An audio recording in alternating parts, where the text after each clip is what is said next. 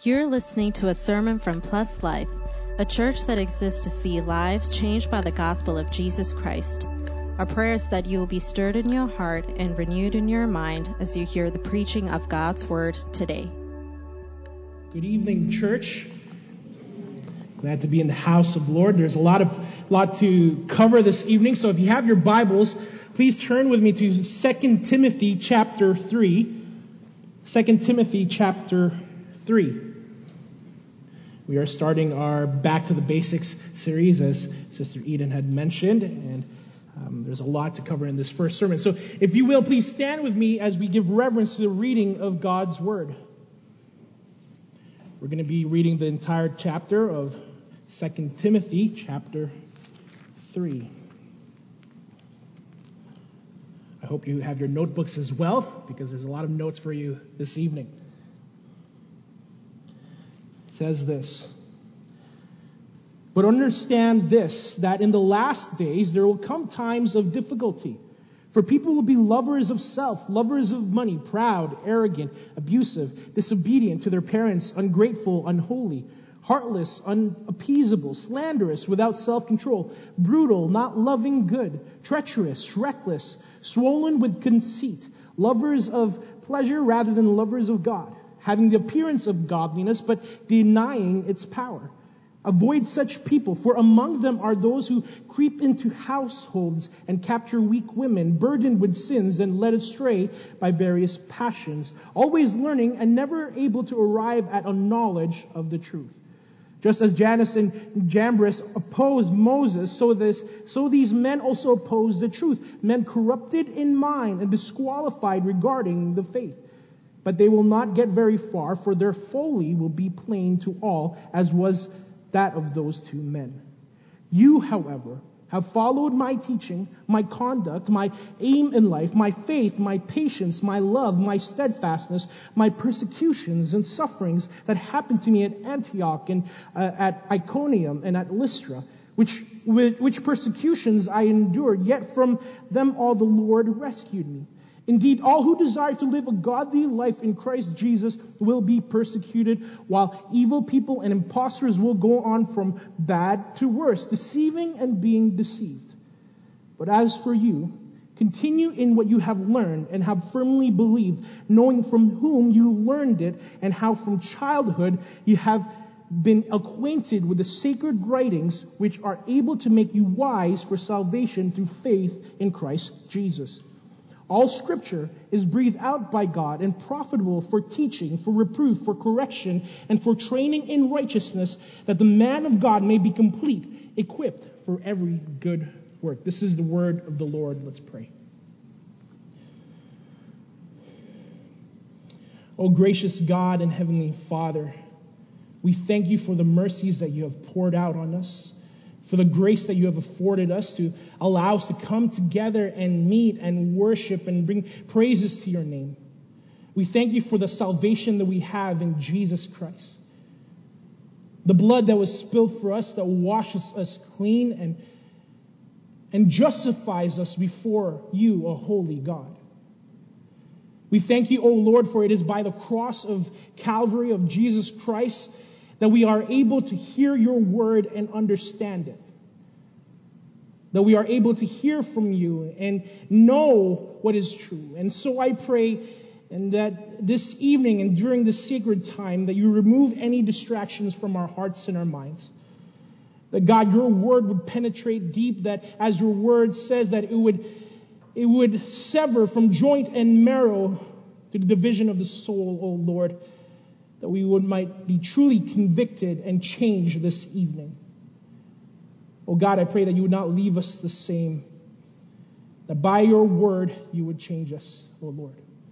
I pray these things in Jesus' name, asking that you would use me as the instrument of your peace, oh God. I pray these things. Amen and amen. Before you sit down, tell somebody the title of our first sermon this evening, Back to the Bible.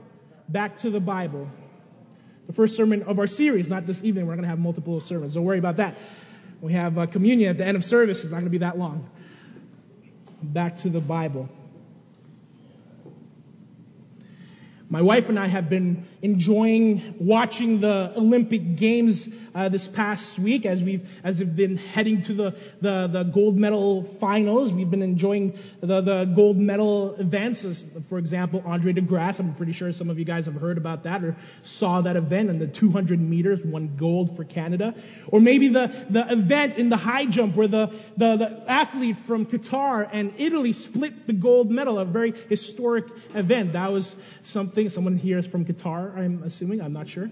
Uh, but very, very cool events and, and, very exciting events. The, the event that really blew, blew me away was the, what was the, what is it called? The, the, the one where they have 10 events and someone has to do well in all of them. The decathlon. Thank you so much the decathlon. And uh, Damian Warner, right, was the one from Canada and who won that gold medal event.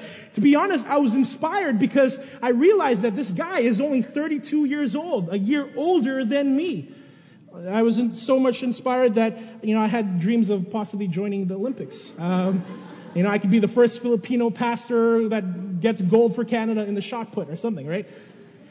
listen, you laugh, but in middle school, to be honest, right, I, I actually competed in the, the finals, the, the regionals for that event, the shot put, right? And I told my wife this, of course, and she's like, well, better start running, right? I mean, uh, you know, stop eating rice, she says, right? But, you know, but to be, you know, when I was looking at, at what it was, what would be necessary to get back into that, there, it's a daunting task because in a way you need to go back to the basics of things, going, going back to, to, to, a healthy diet or going back to, uh, uh, you know, the basics of doing shot put or the, the basics of, of exercising. That's a lot of work, right? And we have snacks after church, so I, I don't know how we're going to do that. Uh, but that's essentially what we're tackling in this new series. And uh, as we go back to the basics, maybe time and the cares of the world has caused us to grow cold in the things of God, in our, in, in the Word as we do our devos. And maybe that our, those times have grown stale, or maybe our times in, in our, our prayer life have become repetitious, or our times in worship have become mere words. And if that's you this evening, this sermon and this series is for you. The goal for this series is to ignite passion for the things of God once again in our lives, wherever we've grown cold.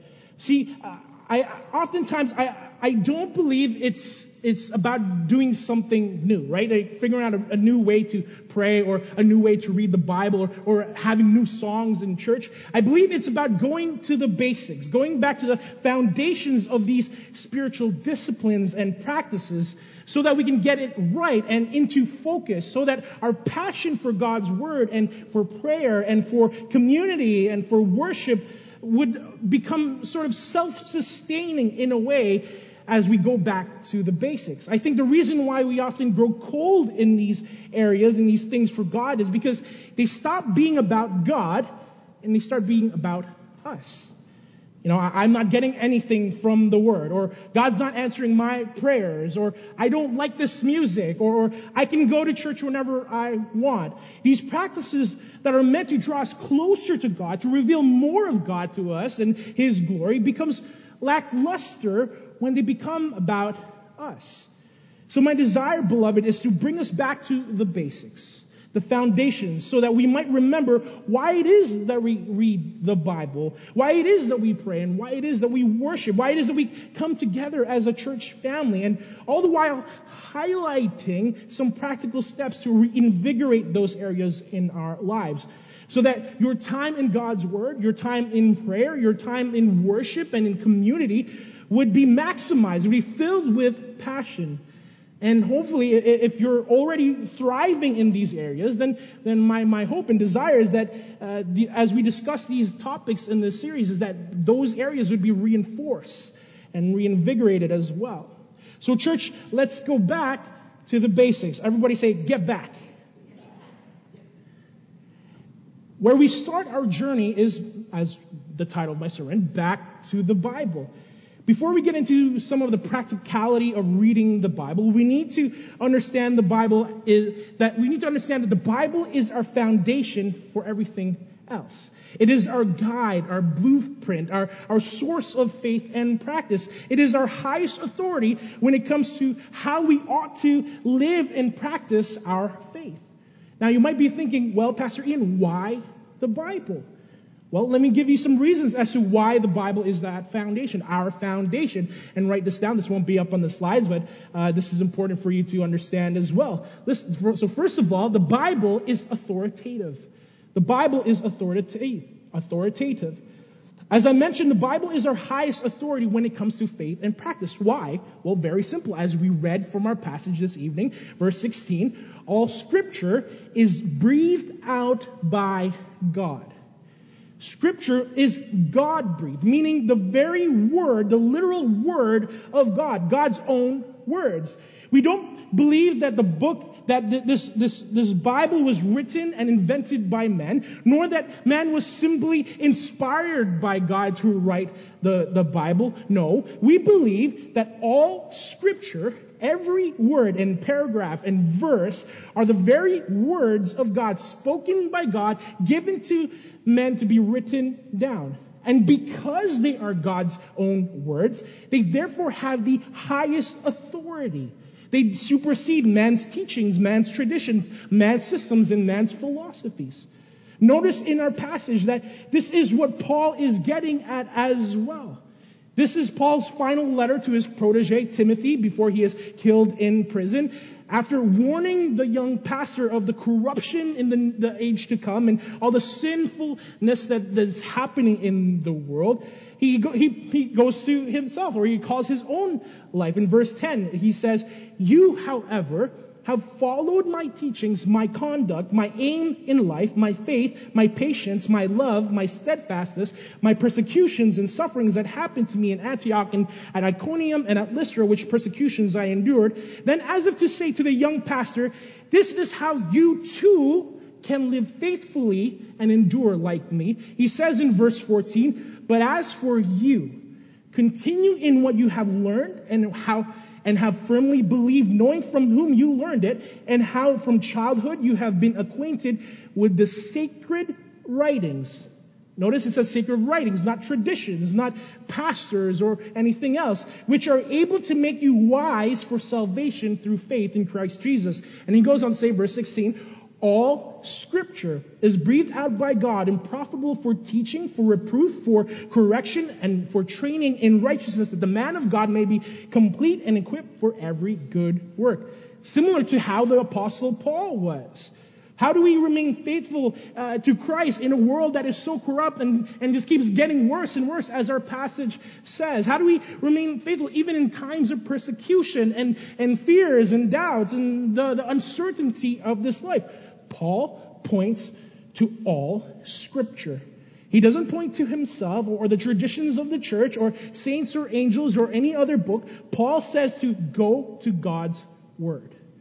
Scripture is our highest authority when it comes to faith and practice. This doesn't mean then that we don't listen to pastors or read other books or sound teachers. No, it simply means that at the end of the day, if what those pastors and those books or even those traditions don't line up with scripture, then don't pursue it. Don't believe it.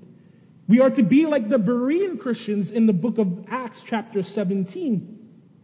Acts chapter 17 verse 10 says, the brothers immediately sent Paul and Silas away by night to Berea. And when they arrived, they went into the Jewish synagogue. Now, these Jews were more noble than those in Thessalonica. They received the word with all eagerness, examining the scriptures daily to see if these things were so. They were seeing if what the apostles were teaching lined up with God's word. That's how we ought to be. This is sola scriptura, by the way. Sola scriptura wasn't just invented in the 15th century or the 16th century by the, re- the reformers, as some would claim. Sola scriptura is what the faithful disciples of Christ followed, and again, what Paul urges Timothy to do as well. Now, what also adds to the claims of authoritativeness or the authority of Scripture is its inerrancy and its infallibility. Its inerrancy and its fallibility infallibility. Scripture being infallible means that it cannot be wrong when it comes to what it tells us about faith and practice. Infallibility deals with, with the Bible's trustworthiness. Be, because what it says is true, and because it is the words of God Himself, we can therefore trust it to be true, to have the authority on our faith and practice. Now, on the other hand, Scripture is also inerrant. And, and, and, the inerrancy of Scripture means that there are no errors within the content of Scripture itself. Meaning, the Bible in its original writings is without contradictions or fallacies or misinformation. There's no fake news here. Both these truths, Scripture being infallible and inerrant, stems from the idea that Scripture, again, is God breathed. The very words of God. And because God Himself is infallible and inerrant and cannot lie, Scripture is therefore the same. This is why the Bible is our standard for truth, what helps us distinguish between what is true and what is false. Jesus, in his high priestly prayer right before he goes to the cross, uh, John 17, 17, you can write that down, says, he says, sanctify them in the truth. Your word is truth. That means if someone teaches something that is not in the Bible, red flags should immediately go up. If, eh, eh, you know, if it's false or heresy, we have to see. If, if some church has you believe or practice something that is not in Scripture, or Scripture does not permit, or even contradicts Scripture altogether, then be sure it's false. It's heresy. Now, this truth speaks to how Scripture is also complete. Scripture, the Bible, is complete. The Bible is complete. Scripture is a closed canon meaning all 66 books in it, the 39 from the Old Testament and the 27 in the New Testament, there is no more adding to that, no more removing from that. This means that if someone or some church discovers some new ancient writing from the Apostle Thomas or something, as an example, don't believe it, right? Don't take it as scripture. God, in His sovereignty over the course of human history, preserved and maintained His word exactly as it is today for a purpose and for a reason. He used faithful Christians and scholars to discern what was truly inspired and remove what was not. In, in fact, a, good example of this is, in, during the Reformation, the, the, the, books of the Apocrypha, the, uh, some books that were added into the Old Testament and are still used in Catholic churches today, were removed because as reformers saw, these, these books in their oldest manuscripts were written in Greek rather than Hebrew, which the Old Testament was. So there was no authentic, there is no authenticate, there is no way of authenticating those books, or nor was there uh, any. Uh, in reality, the Jews themselves didn't recognize them as being inspired themselves. So understand that God in his faithfulness to himself and to his word and in order to maintain the integrity and standard of truth found in his word, he preserved and kept the Bible that we have today. Now you might be asking, well, why is this important that the Bible is complete, that God has preserved it over time and, and that nothing else has been added to it or removed?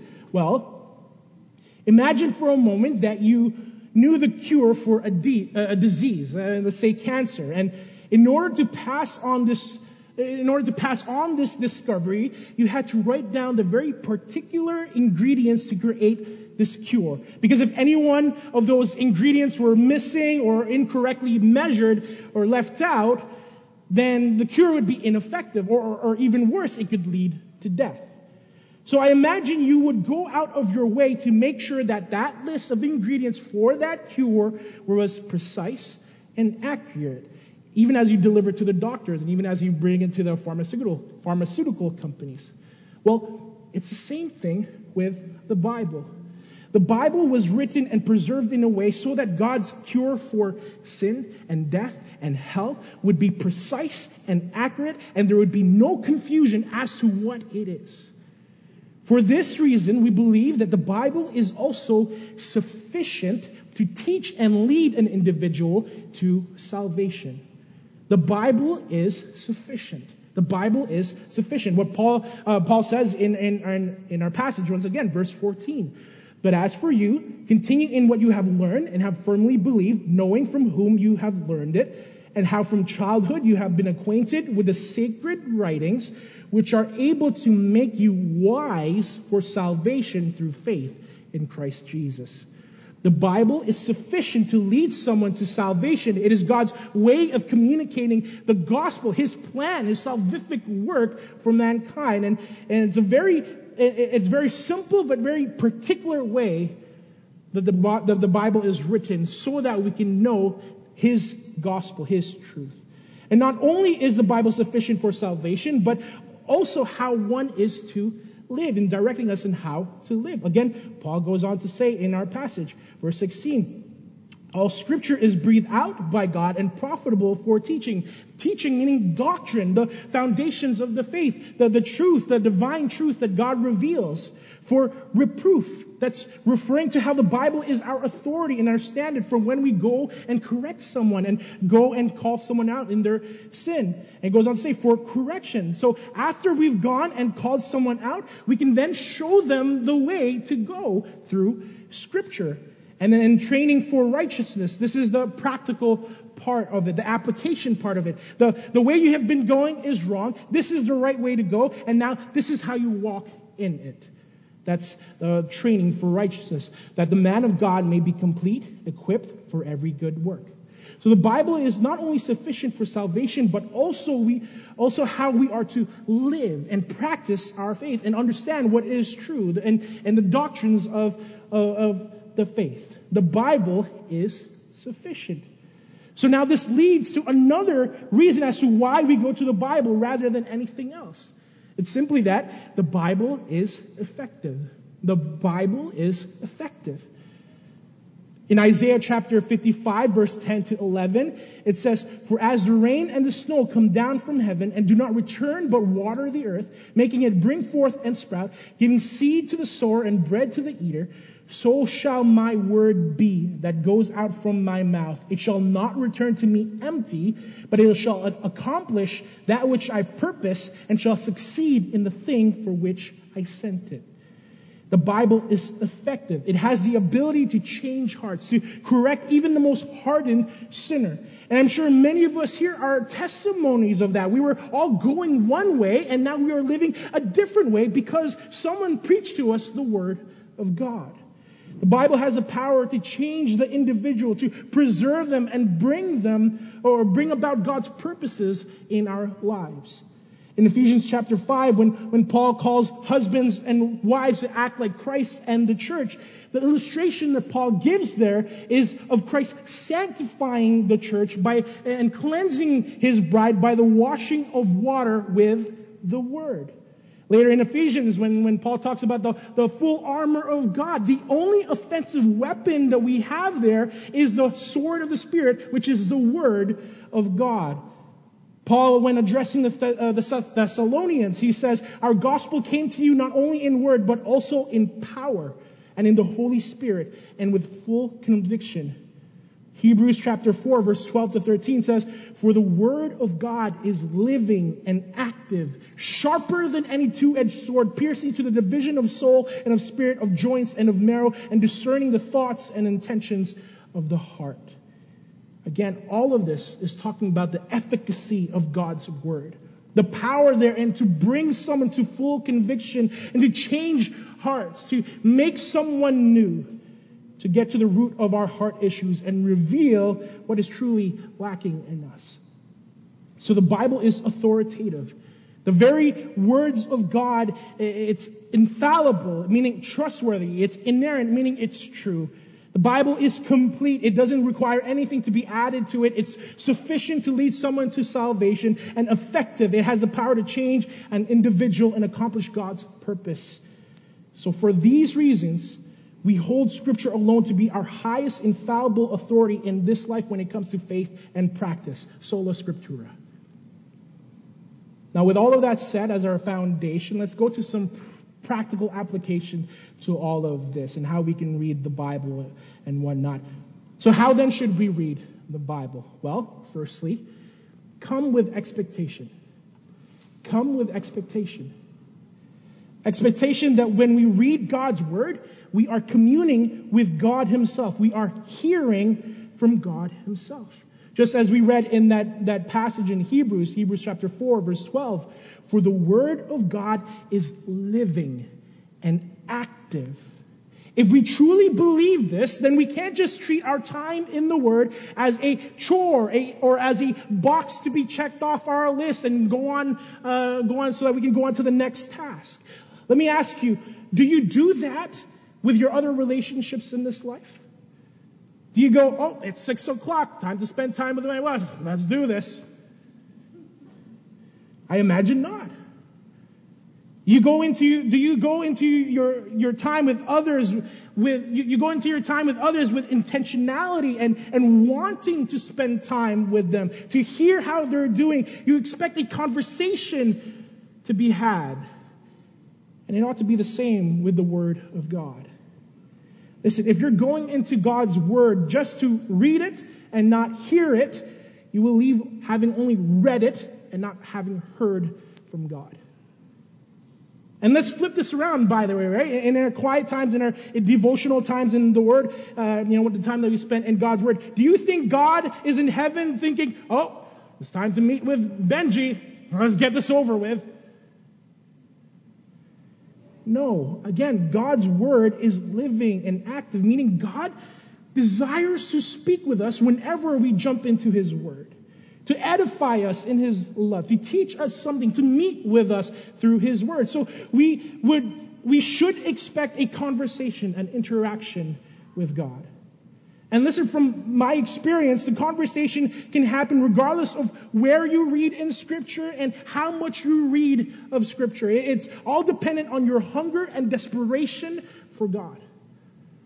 Uh, just to give an example, you know, I, when I used to work at American Eagle, I had to get up at 5 a.m. in the morning just to get ready for a 6 a.m. start. And, and of course, you know, I wanted, I was in the conviction that I should read my Bible first because it sets the tone uh, and my, my, my sort of my outlook for the rest of the day. But of course, not a lot of time between 5 and 6. And so I remember I would have to come to God desperate every morning, hungry for His Word, hungry for Him to speak to me. And God has been faithful. God, every single time, was faithful to say something, to speak truth. Even if, even if it meant, you know, I, I was only able to read one or two paragraphs in the Word. Because if we truly believe that all Scripture is God breathed, it doesn't matter if you read a sentence or a full chapter or a full book, God will speak to you regardless if you meet with Him in desperation in His Word. That's expectation. An expectation that God is faithful and wants to meet with us and speak to us through His Word. So, church, come expecting to hear from God. My recommendation, and, and if you're already doing this, you know, praise God. But before you read, ask God to speak to you in whatever amount of time that you have. Come with desperation, wanting to hear from the lover of our souls, longing to drink from the pure water that refreshes our souls. And have faith that God's word is living and active, that God can speak to you in it every time. Come with expectation. Secondly, context is key. Context is key. I cannot stress this point enough. This will save you from so much confusion and heresy and false teaching. This is actually one of my pet peeves. Whenever I hear a pastor preach something that is out of context, I'm screaming in my brain, it's out of context. And I hope you do the same. Context is key. When you are reading the Bible, start with the context of the passage that you are reading. This may require that, that you, you do a little more research, a little more digging to figure, to figure out what the context is. But once you do, I can assure you that you will better grasp what God is trying to communicate in that passage that you are reading. Now, a good practice is to read before and after a passage that you're looking at. So let's, let's put this into practice a little. If you have your Bibles, turn to Philippians chapter 2, verse 12. Philippians chapter 2 verse 12. It says, Therefore, my beloved, as you have always obeyed, so now, not only as in my presence, but much more in my absence, work out your salvation with fear and trembling. This is a passage I've heard many times, and I'm sure you have as well, but it's also been used to propagate a works-based faith, that you need to work for your salvation, that it's dependent on your efforts to be saved. Well, a simple contextual reading clearly refutes that idea because if you complete that sentence in verse 13, it says, For it is God who works in you both to will and to work for his good pleasure. So it's not even about you. It's about God working in you so that you can work for his good will, for his good pleasure. And a deeper dive in the original Greek would also tell you that work out your salvation is not a statement of earning, as in you have to work or earn that salvation, but rather a statement of refinement. The salvation you already have, work it out in fear and trembling to the holy God that is in you, working in you, as well as if you read the verse, the, the verse right before that passage, it talks about how every knee will bow and every tongue will confess that Jesus is Lord. That's who you are serving. That's who you ought to fear as you work out your, your salvation. Now, how do we know all this? Well, again, we have we just read the passage, but how do we know that this is what Paul is trying to communicate? Because the context is Paul is writing to believers, not unbelievers. Very simple. He's talking to saved Christians. Those who are already saved, not to unbelievers who need to somehow attain their salvation still. Again, this is why context is key. Every false teaching must take scripture out of context just to prove its argument. Please don't do the same. Now, for your benefit, as you dive into scripture on your own, some things to note. The Bible is filled with many literary styles, similar to how if you go to a bookstore, you'll see a section on uh, uh, biographies, a section on history, a section on, on nonfiction, all that stuff. The Bible is the same, and it's important to read the Bible in the context of those literary styles as well. And the three main types of writing that we see in Scripture are narrative, poetry, and prose discourse. Narrative, poetry, and prose discourse. Narrative deals with history and parables and biographies like the Judges and for Samuel and the Gospels. Something very key to note about narratives, if you're reading in them, narrative is not normative. Narrative is not normative. Meaning, just because it happened to David, it doesn't mean it's going to happen to you. Narrative is not normative. Those narratives happen in a particular way for us to learn from them, but they're not necessarily formulaic, as in, if I do X, I will receive Y. It doesn't work like that. The second category, poetry, that's the songs, the, the psalms, right? Uh, wisdom and prophets. The, the, we see how the prophets also speak in poetic language, right? The psalms, proverbs, the writings of Jeremiah, Ezekiel. Now, something important to say about these books of poetry in the Bible don't create principles out of poetry. Don't create principles out of poetry. God uses figurative language and hyperbole in these books of poetry. So it would be foolish to create doctrines and principles out of them. A good example of this is 1 Corinthians chapter 13, the famous love chapter. That whole chapter is poetic in how it's written. Paul literally takes a break from his discourse on spiritual gifts to talk about the, super, the superiority of love. And so he uses hyperbole and metaphors in this poetic refrain. He says, I am a noisy gong or a clanging cymbal. Is he actually a noisy gong or a clanging cymbal? Obviously not. He says, I can remove mountains. Those are our metaphors. Yet, for some reason, denominations will take the very first part of that passage where it says, tongues, if I speak in the tongues of, uh, tongues of men and of angels, and create a whole doctrine about speaking in tongues and speaking in a language of the angels. That's not what Paul is trying to say. That's not the context of that passage. Don't create principles out of poetry. Where we do create principles and doctrines are in the prose discourse. That's the laws, that's the wisdoms, that's the letters. Deuteronomy, the, the Pauline letters, right? The, the letters of Peter and John. These are the books of the Bible that are very clear commentaries on the faith and what we ought to believe and practice. Now, keep in mind that most of the books of the Bible will jump around between narrative and poetry and discourse, as mentioned, right? First Corinthians is a good example, right? Chapter 1 to 12 is a, a, commentary or even a narrative on the church of Corinth and what's happening there. And then Paul goes and takes a break in chapter 13. So keep that in mind as you're reading God's word. And, uh, and the more you read it, the more it becomes easier to spot. Now, number three, some more tips here. Consult with Scripture. Consult with Scripture. Another way false teachings or false teachers enter into the church is when false teachers isolate certain passages of the Bible and don't interpret it with the rest of Scripture.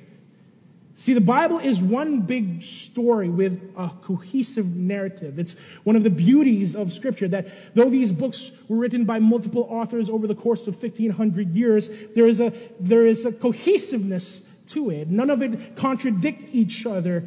This is another sign of God's authorship throughout Scripture. Now, with that said, it's important to consult Scripture to interpret Scripture. Sure, we can read commentaries and, and listen to sound teachers and whatnot, but we also need to look at Scripture as uh, to what it says about other passages in Scripture. You can't just isolate certain sections and come to a conclusion. We must consult, we must consult the full counsel of Scripture. Meaning, if there's a part that you read that you find confusing or hard to understand, search the rest of the Bible to see what, what the rest of Scripture says about it. A good example of this is the book of Revelations. People dread reading the book of Revelations. It's hard to understand. There's, there's beasts and angels and the Antichrist and all this stuff, and no one wants to read it. Well, if you read Daniel and Jeremiah and Ezekiel and Isaiah where there's cross references and parallels to the text, you'll have a better understanding of what that book says. That again, that is searching the full counsel of Scripture. This is very important, especially when it comes to doctrine. For example, there are passages in Scripture where it says that you can lose your salvation. But then there's also passages that are very clear that you cannot. There's the security of the believer. We need to consult Scripture. We can't just isolate the book of James, for example, and see, see, faith without works is dead. That means you need to work for your salvation. No. The rest of Scripture resoundingly outcries that by faith are we saved, by grace, through Jesus Christ. So consult with Scripture. Fourthly, commit to memory. That's right, there's four points tonight. I'm feeding you lots. We don't need the snacks after church. We got a full meal here. Commit to memory. Commit to memory. Memorize, memorize, memorize Scripture. I can't tell you how important this is. We talked about the types of writing styles we find in the Bible. Well, uh, you know, narrative poetry and discourse. And well, the overall category of Scripture falls under something called Jewish meditation literature. The Bible was meant to be something that believers were to memorize and know from the heart. Uh, Psalms chapter 1, verse 1 to 2 says, Blessed is the man who walks not in the counsel of the wicked, nor stands in the way of sinners, nor sits in the seat of scoffers, but his delight is in the law of the Lord, and on his law he meditates day and night. The idea of meditation here paints the picture of something that you can, that you are constantly chewing on and thinking over in the Hebrew literally means something that you are constantly muttering under your breath. And this was the case for this, for the Jews in ancient times. From a very young age, kids would have to memorize entire books of the Bible. Entire books. We have it so easy. We have Bible verses to memorize. Imagine memory books of the Bible, right? Psalms is a pretty long book.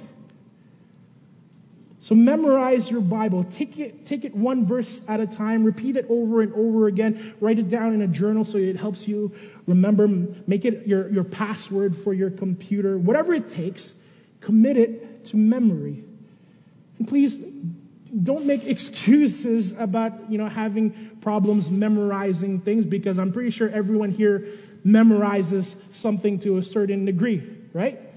If I was to, you know, start rolling around the, on the couch and saying, parkour, parkour, you all know, well, most of you might know where that's coming from.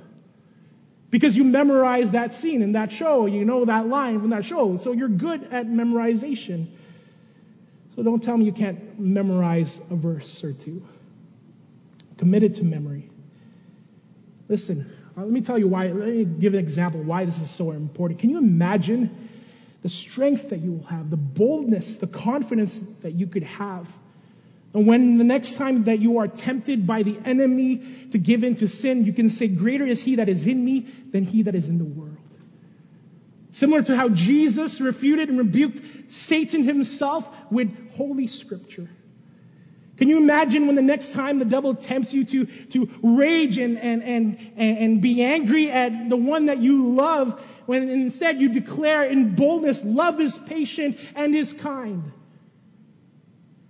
If you want to take another mile, memorize it in the KJV. Charity suffereth long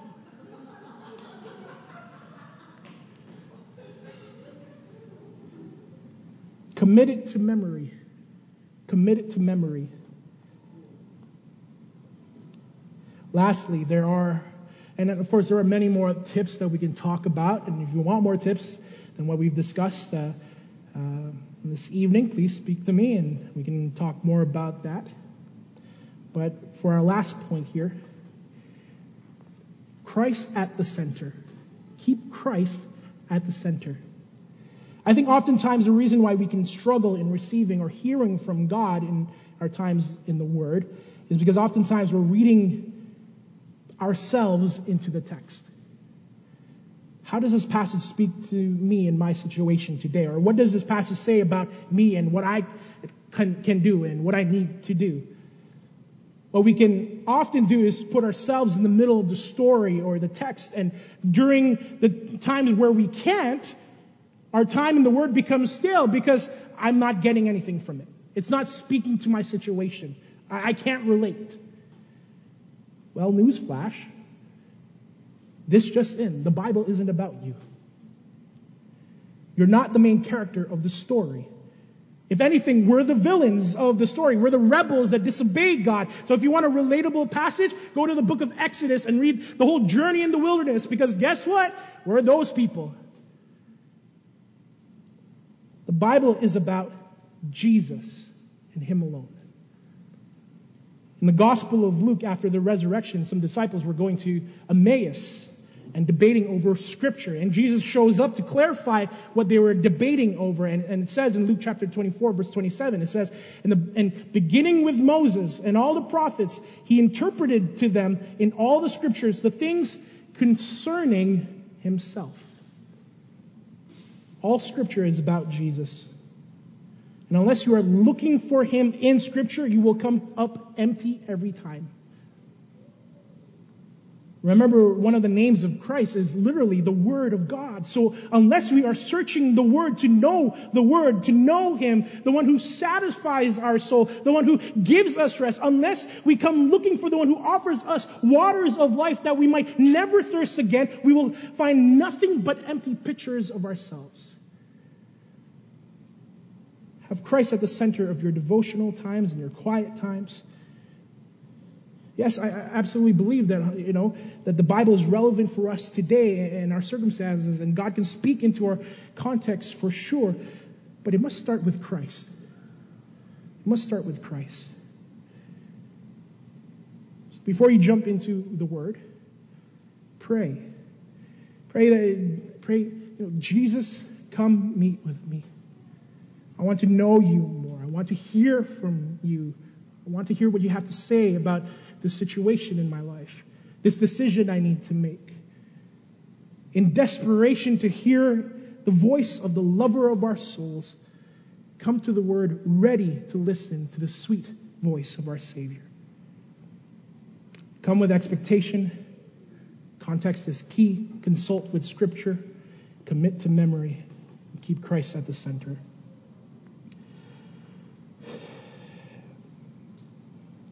It is a privilege to have the Word of God. There are places in this world that don't have access, free access to the Bible. And I think oftentimes we take it for granted. You know, before the Bible, before we had this closed canon of Scripture, people were hungry to hear from God. And even today, people are still searching and trying out all these avenues and ways to try to meet with God, to hear from God. Yet we have the very word of our Savior to refresh our souls, to bring us to a place of satisfaction. We have the privilege of reading all 66 books of the Bible to hear from God directly. Don't squander that privilege.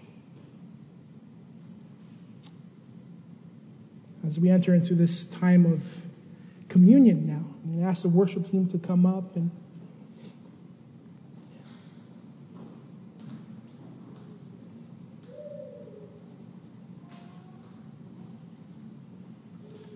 another reason as to why we turn to the Word and why we turn to Scripture as authority, our, our highest authority.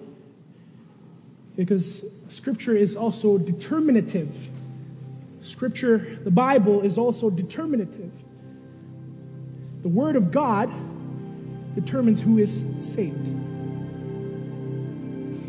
John 10, verse 26 to 28, 28 says, But you do not believe because you are not among my sheep. My sheep hear my voice, and I know them, and they follow me. I give them eternal life, and they will never perish, and no one will snatch them out of my hand. John 8, verse 31 to 32 says, So Jesus said to the Jews who, have, who had believed him, If you abide in my word, you are truly my disciples. And you will know the truth, and the truth will set you free. Scripture is determinative. Those who are of the family of God, who have the Holy Spirit living and indwelling in them, has Scripture revealed to them, understands Scripture. Might take some time, might take some wrestling, but understand that Scripture determines who it is who is part of the family of God. And as we enter into this time of communion, that is one of the things, that's one of the standards that we are to examine amongst ourselves. It says in 1 Corinthians 11 27, it says, Whoever therefore eats the bread or drinks the cup of the Lord in an unworthy manner will be guilty concerning the body and the blood of the Lord. So let a person examine himself then, and so eat of the bread and drink of the cup. So I invite you during this time, as we again as we enter into the, this time of communion and as the, the volunteers start passing out these elements, search your heart, to really see if you are truly in the faith, so that you're not partaking of these elements in an unworthy manner.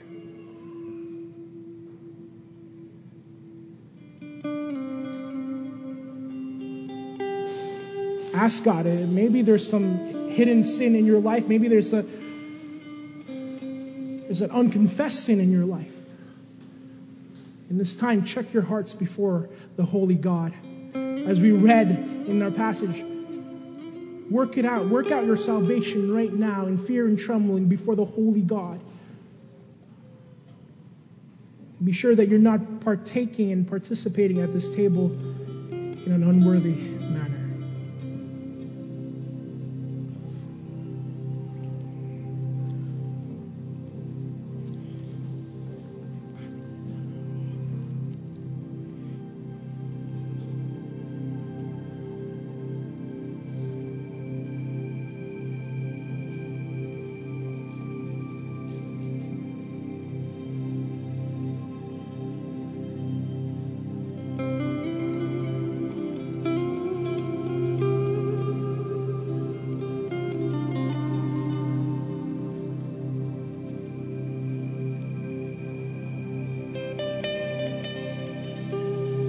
Please stand with me.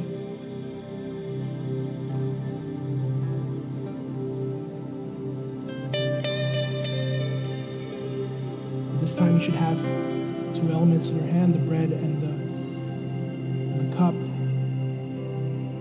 Two seals on the cup there for your information. It says in 1 Corinthians 11 For I received from the Lord what I also delivered to you.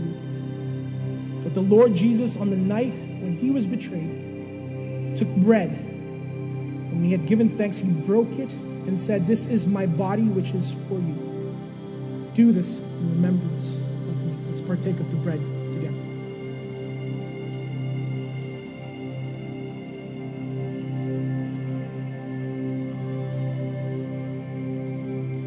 Lord Jesus, as we partake of this table together, Lord, we remember the body that was broken for us.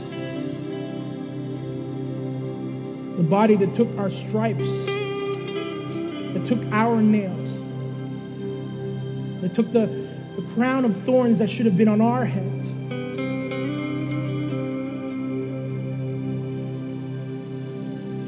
Remember the body that was broken so that we could be whole,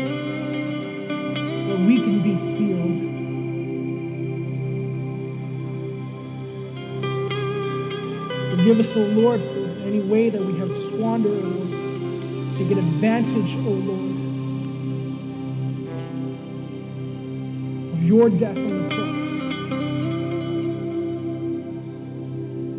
Remind us, O Lord, the pain that you had to go through that we might be free. We might experience reconciliation with a holy God.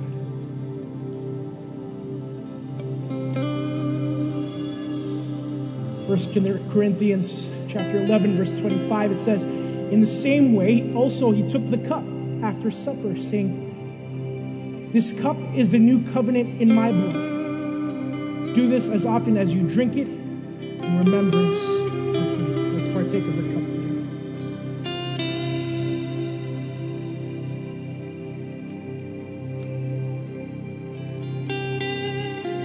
For as often as you eat this bread and drink the cup, you proclaim the Lord's death until he comes. Oh Lord, we thank you for the blood that was spilt, for the cleansing of our sin, for the washing of our filth, of our unrighteousness. We thank you, O oh Lord, that by the blood of the precious Lamb, we have been saved, sealed until the day of Jesus Christ's return. We thank you, O oh Lord, for the blood that washes us white as snow, that makes us righteous before the Father. We thank you, Lord, that even as we remember your, your death, we also remember your resurrection, O oh Lord. That three days later you rose from the grave, delivering to us the seal of our salvation, the confirmation that your sacrifice was enough that was good enough. That in, in you we can be reconciled and also raised from the dead. And so, God, we thank you that you are our Lord. And we give you praise and glory for the word that teaches us so, that gives us your divine truth, that proclaims to us your salvific work, the gospel of Jesus Christ. I pray, oh God, that in this time of reflection and remembrance, that you would reignite in your people a passion for your word, a passion for the gospel that has saved us. We might, that we might live a life worthy of the gospel. Oh Lord, accept our praises. Be glorified amongst your people. We pray these things in Jesus' name. Amen and amen. Let's worship. Thanks for listening. We hope that you were blessed by the sermon today. If you would like to learn about the gospel or know more about our church, please visit pluslifepeople.com. Remember to subscribe for more content. Until next time, stay blessed.